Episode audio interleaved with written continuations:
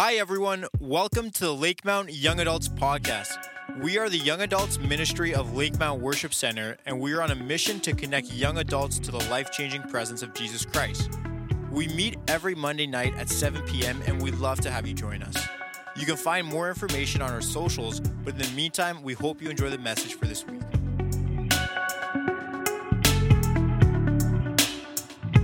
It's already been an amazing night, and it's about to get better.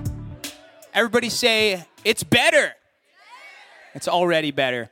And that is because we have three amazing young adults that are going to come up and give testimonies. It's testimony night. So I'm going to welcome those three, you know who you are, to come up to the stage. Woo! Yeah, give them a, a hand. So, testimony night. We overcome by the blood of the Lamb and the word of our testimonies. Each one of these amazing young adults have had and seen God move amazingly in their lives, and they're going to share a little bit of what He's done for them and just share a little bit of the word as well with us tonight. So, why don't we clap, amen, do all the things that help them know hey, we're with you and we agree with you. All right, so first off is going to be Becky Soppit.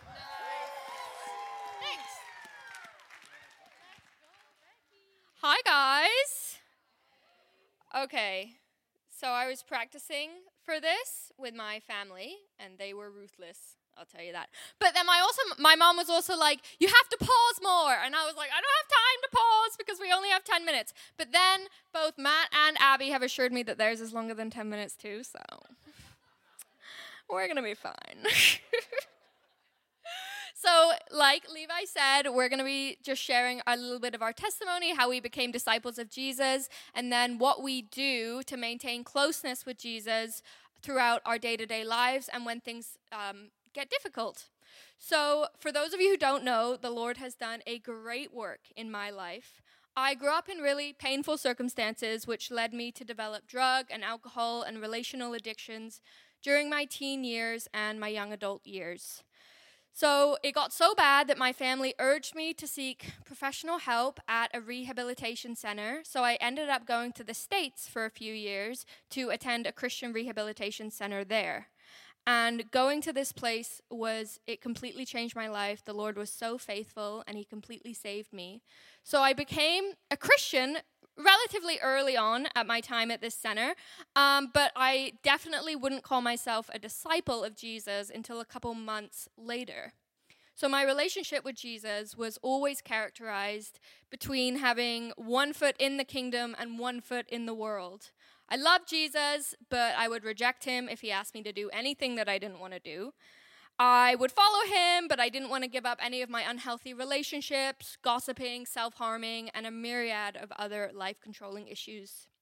So, about three months into my time at this program, some painful circumstances happened on campus um, that ended up in several residents being asked to leave, and they they went home, and I once again took my trust out of the Lord's hand and placed it into my, my own hands, which ended me up in the hospital for the weekend.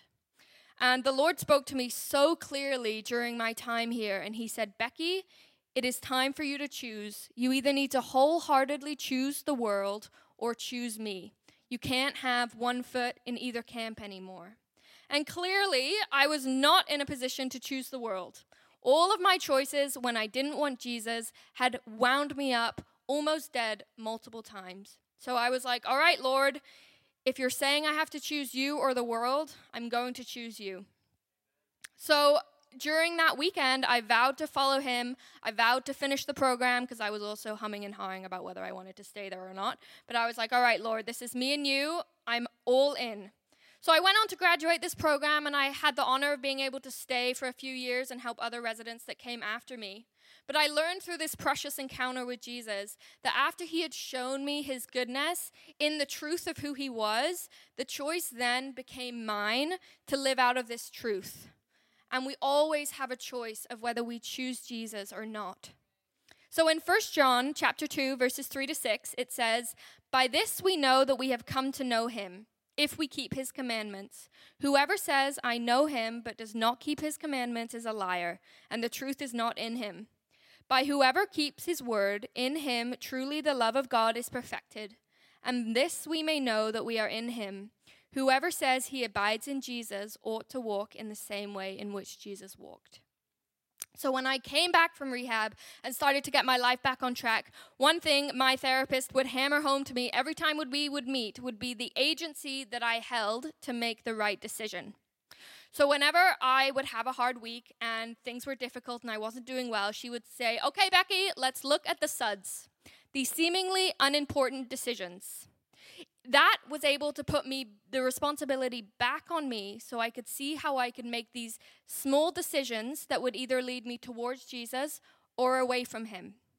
Nothing happens in a vacuum. We always make these small decisions, and these small decisions end up being our larger life choices. So the same goes with being a disciple. Our small decisions will either make us a more committed disciple or a less committed one. Now, we all know that the world does not have a standard of truth. Everyone says that truth is subjective and you can sort of do what you want as long as it feels right. And the Bible also talks about this too. In Judges 17, it says that everyone did what was right in their own eyes. And that pretty much sounds about where we're at right now. But Jesus says that I am the way, I am the truth, and I am the life. So I have to choose to believe that or not. I can't be half in or half out. So, I would just want to talk about three ways that I practically choose to be a disciple of Christ every day. The first way is that I watch over my emotions and I remind myself of the truth. So, if anyone has had a conversation with me for more than 45 seconds, you will know that I am someone who experiences big emotions. It is a lot more common for me to be on top of the world or underneath it than just walking across it. So I have had to learn as I've matured in my faith how to have emotional regulation and recognize that I still have a choice in how I act, regardless of how I'm feeling. So, this past couple weeks, I have been waiting for a job that I thought was my dream job. And this organization that I was interviewing with makes staffing decisions really slowly. So, it was a very long process. And last Monday night, I'm worshiping the Lord, and we were singing, Christ is my firm foundation. He's the rock on which I stand. I'm all in, 100% believe that. And then on Tuesday morning, I get an email, and I didn't get the job. And I was so devastated. But I'm talking to myself, and I'm like, okay, last night I was praying these words and I was worshiping this song to Jesus. And is that still true this morning, even when my circumstances are now pretty crappy? So I put both feet on my flo- on the floor because it's good to ground yourself in these situations. And the first person that I talked to about this was Jesus. I asked him two questions. I said, "Are you with me?" And he says, "Yes." And I say, "Are you my rock?" And he says, "Yes." And then he asks me one question back. And he's asked me this so many times before. And the question is, "Do you trust me?" And in this moment, when I'm in pain, if my answer is no, I have to choose to stay with him and work out why this is my answer. What is coming up that I'm feeling like I don't trust you, even though I know these are the truths about you? But no matter what it is, the further I've gotten in my faith and the more secure I've gotten in who He is, the faster that I can come back to Him with a yes. It would have been so easy to call my family or call my friends or the, all the people who I know are in my corner to seek comfort in them amidst this devastating news. But I've learned that the faster that I turn to Jesus and ask him these two questions and allow him to ask this question back of me, the faster I'm able to return back to a place of security under his wing and under his authority. Jesus calls himself the way, the truth, and the life. And he also calls himself the wonderful counselor and the Prince of Peace. So if the Prince of Peace is asking me to turn to him, he is the one that I want to be turning to because he literally has peace in his name. And I know that I am not going to find the peace that I'm looking for anywhere other than him. Number two, I watch over what I consume. So I am very cautious since becoming a disciple of Christ, what I'm consuming because I know that what I consume is going to affect my choices.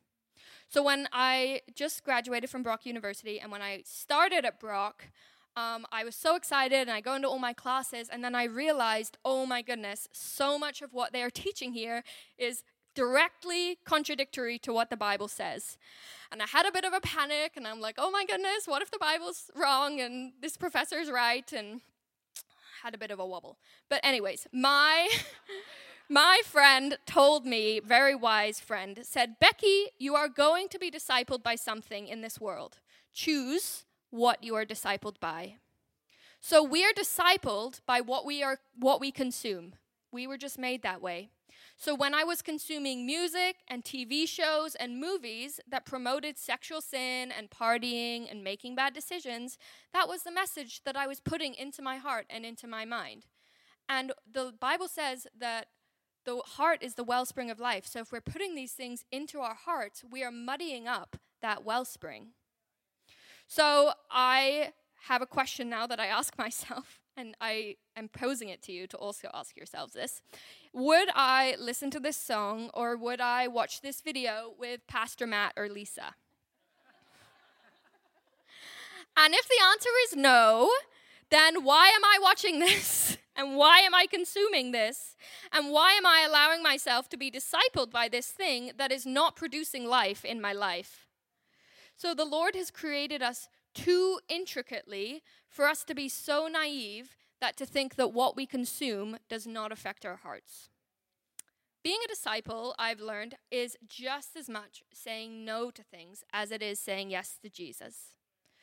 And as someone who has walked down a pretty destructive path, I can honestly say that choosing Jesus is so much better than anything else that there is to offer. He just always is so much more constant and so much more faithful. So, this might mean saying no to going out with friends who get drunk, saying no to watching a movie that has really explicit scenes, or to going to a concert with lyrics that promote lifestyles that lead to death. But guarding our heart is our responsibility not God's. The Bible says, above all else, guard your heart, for it is the wellspring of life. We are responsible for guarding our own hearts.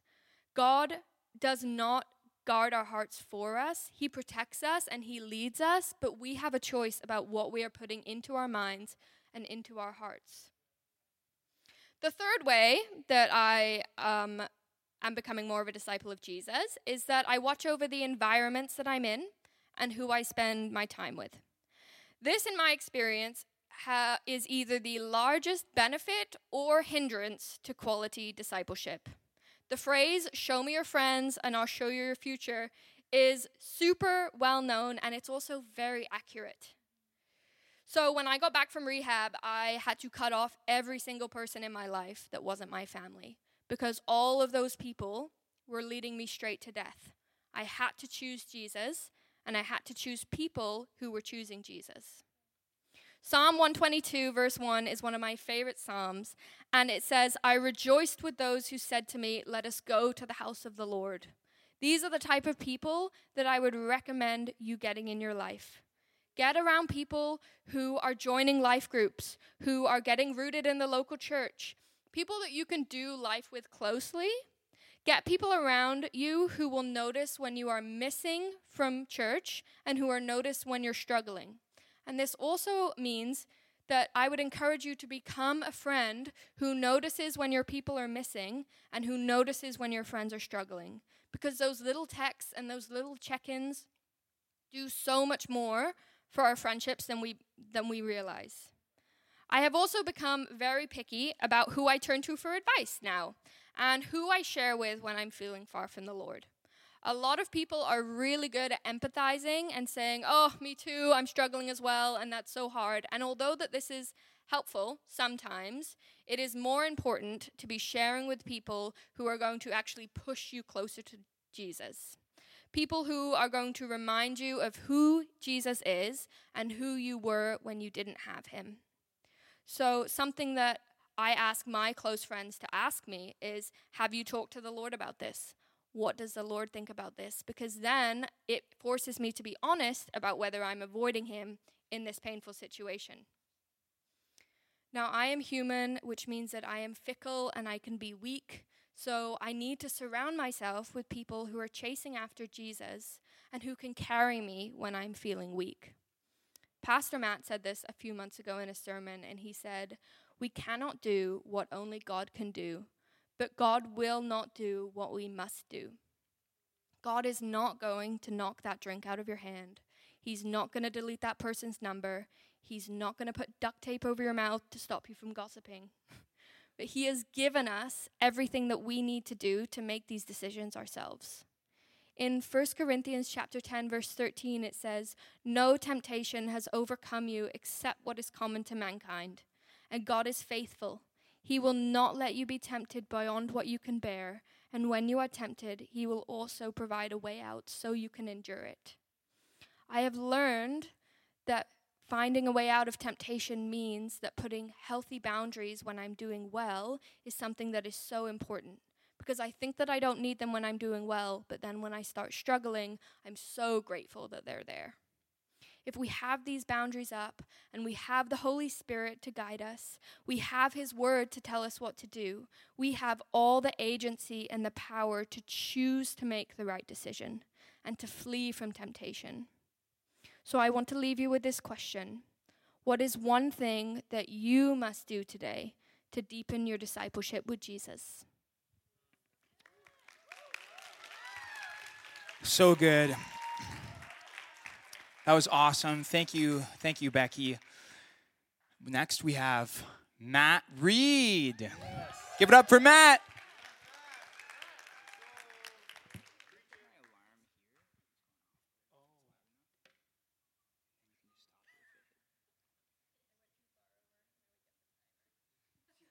Wait, this is only two minutes. I just want you to preach really fast. Wrap it. Okay, thank you so much. So, yeah, my name is Matt. Um, and just a heads up, I've got a lot I want to say. And so, if it feels like I'm just skipping from one thought right to the next, that is what I'm doing. and I'm not going to even try and transition. So, okay, my story, I'll start uh, kind of going back five years. Um, when I showed up to Brock University, uh, for my first year of school, I was excited to uh, kind of experience all that university had to offer and my first time living on my own. And so I had grown up in a Christian home. I had gone to church every Sunday, gone to youth group every Friday night with my friends, and I believed in Jesus and I believed, I always believed that he had died for my sins. But it was a really surface level belief, and so it didn't go much deeper than that. And so I coming into university, I kind of made this little box for myself and said that here's a few things that God has told me I can't do, and kind of everything else outside of that is fair game for me to enjoy. And so I kind of w- launched into first year uh, with that mindset, and the decisions I was making based off of that were leading in two different paths. Um, making decisions that were honoring God, and then making decisions that were just kind of what I wanted to do and what I thought would be fun. And so as the year goes on, uh, these two decisions and these two paths start to really frustrate each other because the decisions that I'm making to do what I want are making me kind of annoyed at God that He's not letting me do more of what I want. And then the decisions to follow God are making me annoyed uh, or feeling guilty about the things I'm doing or annoyed at the people that are involved in those decisions. And so one day I'm in uh, my best friend's house and his mom just bought him this book and it was sitting out on a counter. And so I picked it up and I started reading it, and it's talking all about uh, love and sex and, and all of that stuff from a Christian point of view. And so I started flipping through this, and it's talking about a lot more than that. And uh, the Holy Spirit really used that book to convict me of the ways that I was living um, and kind of call me out on the ways that there was discrepancies between what I was professing I believed and how I was living. Um, and so at the end of the book, there was a challenge to take one year of being intentionally single and just use that time to grow and focus on your faith and some of the things in the book that I learned uh, to really take that time to grow in that. So, along with one of my friends, I decided to take that step, and it was really a decision to turn around from the way I was living and walk back towards God. And so, today, I want to very, very, very quickly go through five ways that I practically have grown in my faith, just five disciplines. And then I want to talk about, uh, spend the last few minutes on some of the ways that, uh, or some of the struggles that I've faced along the way. So the first thing that I uh, that really worked in my life to help me grow was getting to know what the Bible said. And so what I realized was that there was this kind of false set of rules that I made up for myself that made me feel good about myself, but they didn't make any sense. And so I'll give you a few examples. I thought I was a really good person because I didn't have sex, but I was totally okay with all this other sexual sin in my life. I thought I was really good because I didn't swear, but I was okay to gossip and to talk about lots of things that were dishonoring to God. I thought I was really good because I went to church every Sunday, but I'd be out partying every Friday and Saturday before. And so as I started to read the Bible, I started to learn uh, not only who God is and what I believed, but I started to learn what He was calling me to in my life. And so I learned He didn't, it wasn't about just not having sex, it was about seeking after purity in my life. It wasn't just about not swearing, but it was about not letting any unwholesome talk come out of my mouth. So that's number one. Number two was spending time in the morning in prayer, listening to God, journaling, that sort of stuff, reading my Bible. Uh, so that started in my life as uh, 15 minutes in the morning, uh, and it felt like a really long time that I had to put myself through. But over time, I started to see how good it was, and you know, eventually it was an hour every morning, and it went by so quickly. And um, I would totally be able to notice the days that I didn't do it because I just wasn't living the way I wanted to live. I wasn't being kind to people the way I wanted to do that. Um, so that was another huge thing. The third thing was community. God blessed me with some really good friends uh, that were all going through the same thing kind of around the same time. And so we were able to meet kind of on a weekly basis and encourage each other and pray for each other, confess to each other, and also just have fun and enjoy life together. Uh, number four was getting involved in a local church. And so for me, that was this church um, and being able to find a place where you can serve um, and also be strengthened by the other believers around you is so important. Um, and the fifth one is a little bit different. Um, and this one is about finding things that make you love God more. And so for me, uh, sitting outside in the morning with a cup of coffee or around a campfire late at night with friends, those things just really stir my heart for God. It makes me really happy. It makes me feel close to God. And so trying to do as much of those things as I could. So that brings me to my final part, and I've got four minutes left. So at this point, I would like us to go to the Bible. You don't have to flip there because we might not have time, but I'm going to read a story from Mark chapter 10. So this is the story of the rich young ruler. You've probably heard it before. Okay, as he was setting out on his journey, that's Jesus, a man ran up and knelt before him and asked him, Good teacher, what must I do to inherit eternal life? And Jesus said to him, Why do you call me good? No one is good except God alone. You know the commandments do not murder, do not commit adultery, do not steal, do not bear false witness, do not defraud, honor your father and mother. And he said to him, Teacher, all these I have kept from my youth. And Jesus, looking at him, loved him and said to him, You lack one thing. Go sell go sell all that you have and give to the poor, and you will have treasure in heaven, and come follow me. Disheartened by the saying, he went away sorrowful, for he had great possessions. And so from this text tonight, I want to draw out three different struggles that I have faced and that other people often face in their journey of discipleship. The first one is pride. And so here we see uh, the rich young ruler was putting a lot of pride in the way that he was living. He was checking all the boxes, he was doing the right things. Um, and so for me, what I found was as I began to follow Jesus, I started to see this change in my life. I started to see change in my behavior, and there started to be pride that I noticed in my heart. And so that was not something I wanted. And I want to give you guys each uh, one to two verses for each of these three uh, points that I have. And this is a verse that was super helpful for me Uh, when I was struggling with pride. So it comes from 1 Corinthians 15, verse 9 to 10. And this is Apostle Paul speaking. He says, For I am the least of the apostles, unworthy to be called an apostle because I persecuted the church of God. But by the grace of God, I am what I am, and his grace towards me was not in vain. On the contrary, I worked harder than any of them, though it was not I, but the grace of God that is with me. So this verse is great because Paul doesn't undermine or diminish the things that God has done in his life, but he gives the credit to God. The second thing I want to draw out of this passage is the struggle of fear. And so, specifically, the fear of approaching God because we feel like He's going to be angry or disappointed in us.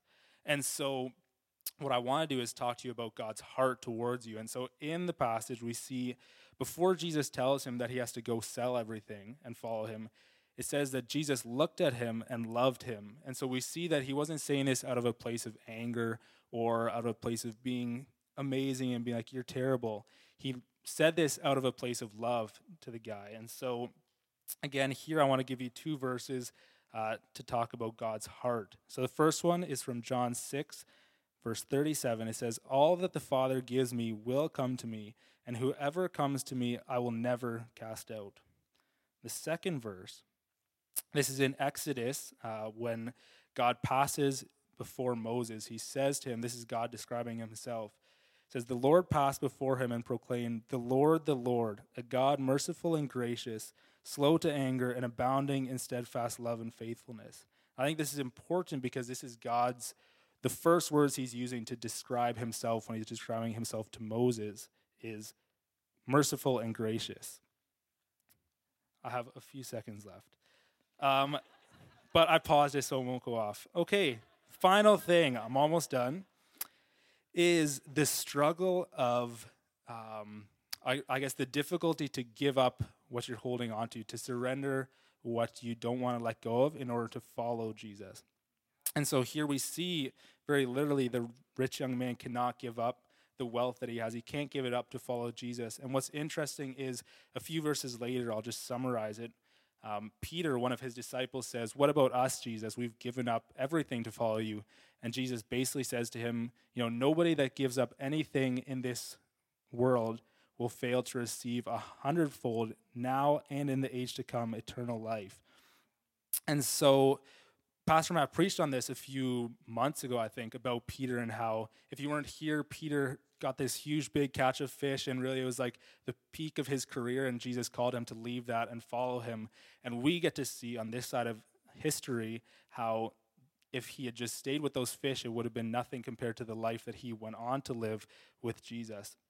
And so I want to give you again two verses for this. Um, the first is from 1 John chapter 5 verse 3 it says for this is the love of God that we keep his commandments and his commandments are not burdensome. Now, what I love about this verse is we see it so many times in the Bible, the first part, but this one gives that extra little insight saying his commands are not burdensome. And finally, Psalm chapter 16, just the last few verses, goes, Therefore, my heart is glad and my whole being rejoices. My flesh also dwells secure, for you will not abandon my soul to Sheol or let your Holy One see corruption. You make known to me the path of life. In your presence is fullness of joy. At your right hand are pleasures forevermore. I think that language of pleasures forevermore um, and fullness of joy, that's something that nothing else that we experience on earth can be described as that other than relationship with God. And so for me, when I made that decision five years ago to start following God fully, to go all in, I've been able to experience true peace and true joy uh, and true contentment. And so I want to invite you guys today.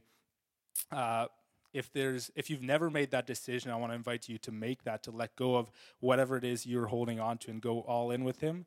And if you have made that decision, uh, I would just invite you to look again at your life and see if there's anything else that you feel like you're holding on to because Jesus is calling you to let go of it. And He's not just calling you to let go of it, but He's calling you to something so much greater that nothing you give up in this world to follow Him, none of that will not be worth it. And so, thank you. Yeah, give a hand for Matt Reed. That was great. That was great. Sensing a real theme of can't follow the world and follow Jesus at the same time. It's really good. All right, last but not leastly, my wife, Abby Clattenburg. Give a hand. Young adults, how's it going? Come on. I'm excited to be here. Um, yeah, I just wanted to share a little bit of my testimony. So, I gave my heart to the Lord when I was the ripe age of three years old. I was a little tot. And I don't remember life aside from uh, knowing Jesus. And um, there's been lots of different seasons in my life and opportunities where um, I felt like my faith kind of was tested. And I had this choice to either run to the Lord or run towards the world and give up my faith. And so the first time that that happened for me in my life was when I was 11 and my sister was diagnosed with cancer. And I remember my parents sitting us down on the couch and telling us this news. And I felt like my childhood just ended in that moment. Like there was just a complete shift in my life. Um, and the way that I thought about the future was different. And I remember just um, going up to my room after my parents had told us that news. And um, I just was really mad at God, to be honest. I was like, what is going on? I don't understand how this can happen. Like, what did we do to, to deserve this? Like, what did my sister do to deserve this? What about, like, you know, I thought you were a good God. And I felt like in this moment, I had the opportunity to either um, give up my faith in the experiences that I'd had with the Lord, that um, I knew He was good, I knew that He was real, and He had shown Himself faithful to me my whole life. Um, or I could have just, yeah, I could have run away from that. And so I remember making a vow to the Lord, and I said, no matter what happens, no matter how this journey turns out, I'm going to follow you for the rest of my life, and I'm going to be better coming out of this than I was walking into it. And so, ever since then, um, no matter what I've faced in my life, and there's been lots of things, um, I have a resolute um, understanding and awareness that God is who He says He is. He's good and He's faithful and He's true. And so, I just want to give you a couple of keys that have just helped me in my uh, walk with Christ and in, in becoming a disciple. So, number one, Walk with the wise and become wise. Proverbs 13:20 says the one who walks with the wise will become wise, but a companion of fools will suffer harm. So, like Becky was saying earlier, you become who you hang out with, so choose very wisely. Who you surround yourself with is not just circumstantial, um, it's very intentional. So choose wisely the people that you invite in for counsel and wisdom and mentorship. And I would um, highly recommend finding a mentor that is ahead of you in life, that you deeply admire, and that is well rounded. So look for somebody that um, doesn't just tick a box that you can respect, but that has character that is well rounded in all the spheres of life that they occupy. Because if you choose somebody who's wise in one area and foolish in another, that foolishness is going to come into the counsel that they give you. And so it's really important to pick somebody who uh, is integral and has great character. Um, and with this, get into a local church. I cannot urge you enough. Being in a local church is so important. Um, we're put into a body so that we can grow together. And in becoming a disciple of Christ, don't get swept, swept up in the lie that you're self sufficient and that you can do this on your own. You can't, and that's a good thing. It's a good thing to be a part of the body. And so, a sheep left on his own is vulnerable to getting swept away in hurt and confusion, in brokenness or false truths.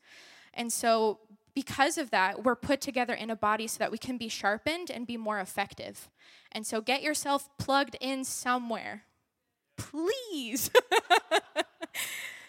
um, yeah, the church is what God is building, so be a part of that. That's what Jesus said. He said, I'm building my church, and the gates of hell will not prevail against it.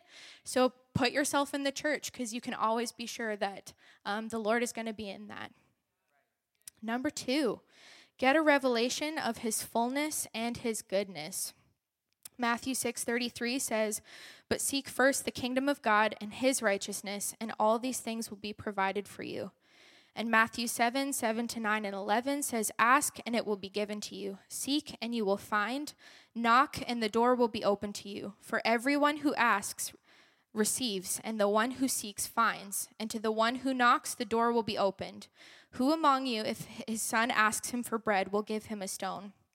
If you then, who are evil, know how to give, good gifts to your children, how much more will your Father in heaven give good gifts to those that ask him? Um, so, our seasons that we walk through in life and the feelings that come with that can become an idol if we're not careful. We can have this view of God that gets shifted because of what we walk through. We can um, choose to look at God through the lens of our experience or our brokenness, and we can put that on Him. But I would urge you, with everything inside of you, have like a resolute um, passion to see the Lord for who He is and who He reveals Himself to be, because you will never be disappointed in God and you'll never be disappointed in yourself for seeking His face fully, not for seeking His face in the image that we want to make it in or in the way that our season might want to interpret who we think God to be. Um, understanding the process of discipleship is knowing that everything begins and ends with the Lord and nothing else will satisfy you. God is good and He's fully good. He's peace and He's fully peace. He's hope and He's fully hope. And so, understanding and seeking Him, getting a revelation of His fullness, will keep you steadfast because in every season of life, whether you're lacking peace, you know who to run to. If you're lacking hope, you know who to run to. If you're lacking provision, you know who to run to because you understand who God is. Yeah. Number three, build your life on His Word. Psalms 1 2 to 3 says, Instead, his delight is in the Lord's instruction, and he meditates on it day and night. He is like a tree planted beside flowing streams that bears fruit in its season, and whose leaf does not wither. Whatever he does prospers. And 2 Timothy 3 16 to 17 says, All scripture is God breathed and is useful for teaching, rebuking, correcting, and training in righteousness, so that the servant of God may be thoroughly equipped for every good work.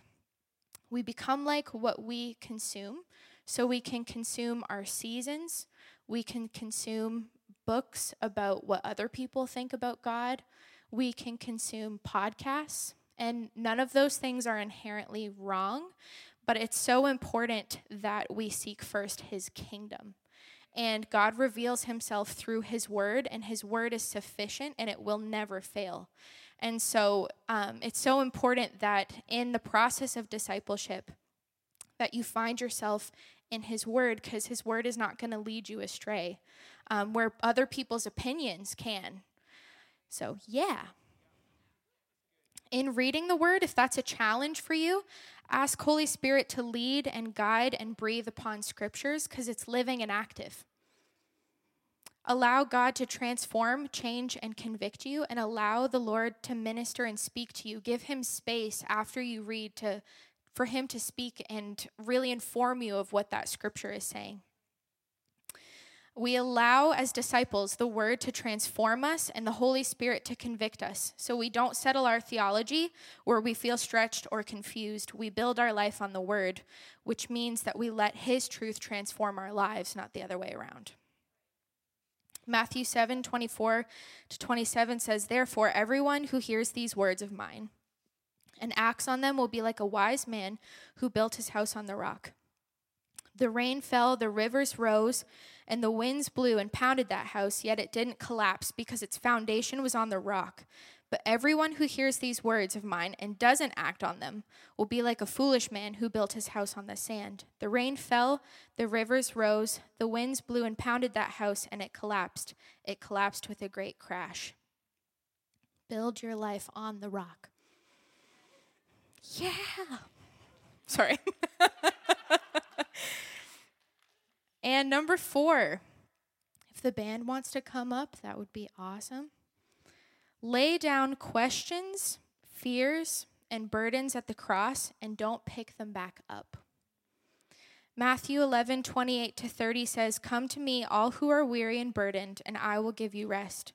Take my yoke upon you and learn from me, because I'm lowly and humble in heart, and you will find rest for your souls. For my yoke is easy, and my burden is light. Jesus can take, whoa, wasn't paying attention. Jesus can take our burdens and our sins. And he can take our weariness, he can take our depression, he can take our anxiety, and we get to put on his yoke and we get to put on his burden in replacement for what we carry into that place.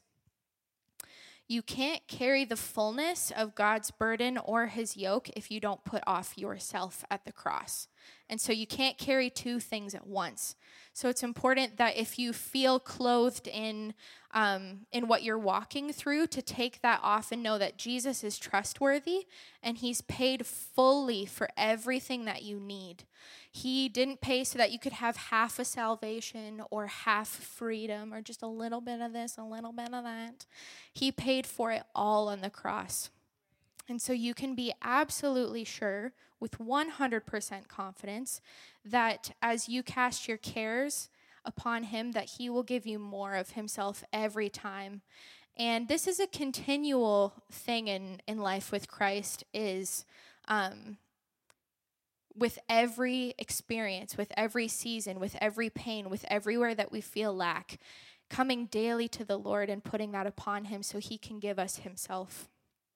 And as he as, as we get to carry his yoke and burden, we will inevitably become more and more like him as we walk in what he has on us and not what the world would want to put on us. So there's going to be seasons that you're challenged in your discipleship and your walk with God. I have been there. And I just want to implore you not to give up. Don't settle for a view of God that is different than who He is because things get hard.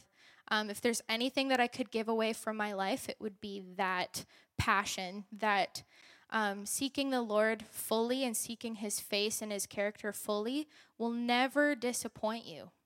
And so, you know, there's different seasons in life where you're going to feel angry or confused or like, God, I don't understand this.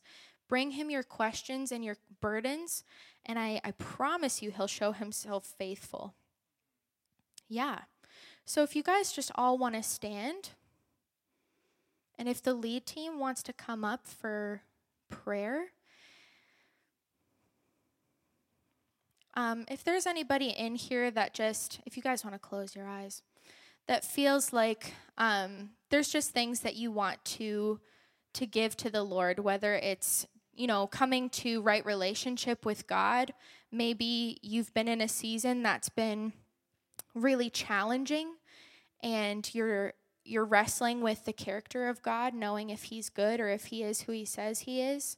If there's anything that you just want agreement with in prayer, the lead team is going to be up here at the front, um, ready and available to pray for you guys. But I just want to pray as you guys are released. So, God, I just thank you for who you are. God, I just thank you for the beautiful gift of salvation. I thank you for all of the testimonies that have come forth this evening. And God, we just thank you that we overcome by the blood of the Lamb and the power and the word of our testimony. And so, God, I just pray that. Um, that you would just come into this room, Lord, and that you would just save, that you would heal, that you would deliver. God, I just pray that for anyone in here that came in carrying heaviness or burdens or any sense that just is like, I don't know what to do, God, like this is my last shot. God, I just pray that you would break every heavy thing over people in this room tonight and that you would just place your yoke and your burden that is easy and light upon people in this room. I just pray that there would be freedom that we walk in from here on out, that we would never trade for anything in this world. And God, I just pray that, um, yeah, you would show yourself faithful to people in this room. If people have thought, I've never experienced the goodness of God, I pray, Lord, that you would just um, show yourself strong and faithful to them and illuminate to them where you have been faithful, where you've been present, where you've been protecting and leading and guiding them. In Jesus' name. Wow, that's so good. So, if there is anything that you feel like Holy Spirit is doing in your heart right now. If there's anything that's coming to your mind, and just even things that you're holding on to, if you're in a place where you feel like you're holding on to um, even bitterness towards God because of something that has happened in the past, or if you're holding on to sin um, and you feel like that's been something that's been hard to let go of, whatever it is, whatever's coming to your mind, I just encourage you to, if, if you want prayer right now, to come to the front because now is the time. If there's conviction in your heart, Holy Spirit's doing something. Um, I just encourage you to come forward, get prayer, and because God can do healing work in these times with, with our yes. When we say yes to God, that's when things change. When we push things to the side, that's when God has a really hard time getting in there because we have a choice. Like, like Becky was saying, we have the choice. God's given us the ability and the power to choose.